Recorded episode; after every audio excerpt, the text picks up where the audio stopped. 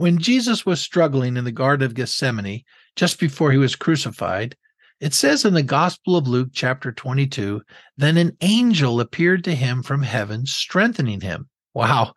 God sent an angel to come and stand by Jesus in his hour of suffering. I don't think the angel gave Jesus a pep talk like a coach before a game. I don't know what he said, but that angel was there standing by Jesus in his time of need and he strengthened him. The Gospel of Matthew, chapter 4, says that after Jesus had fasted 40 days in the wilderness and was tempted by the devil, angels came and ministered to him. Even though Jesus had a divine nature as well as a human one, he still benefited from angelic help.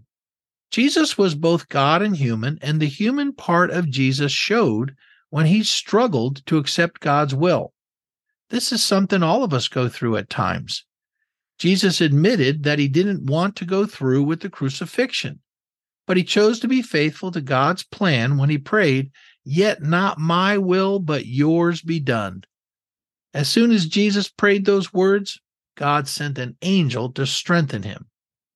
God will always empower his people to do whatever he calls them to do.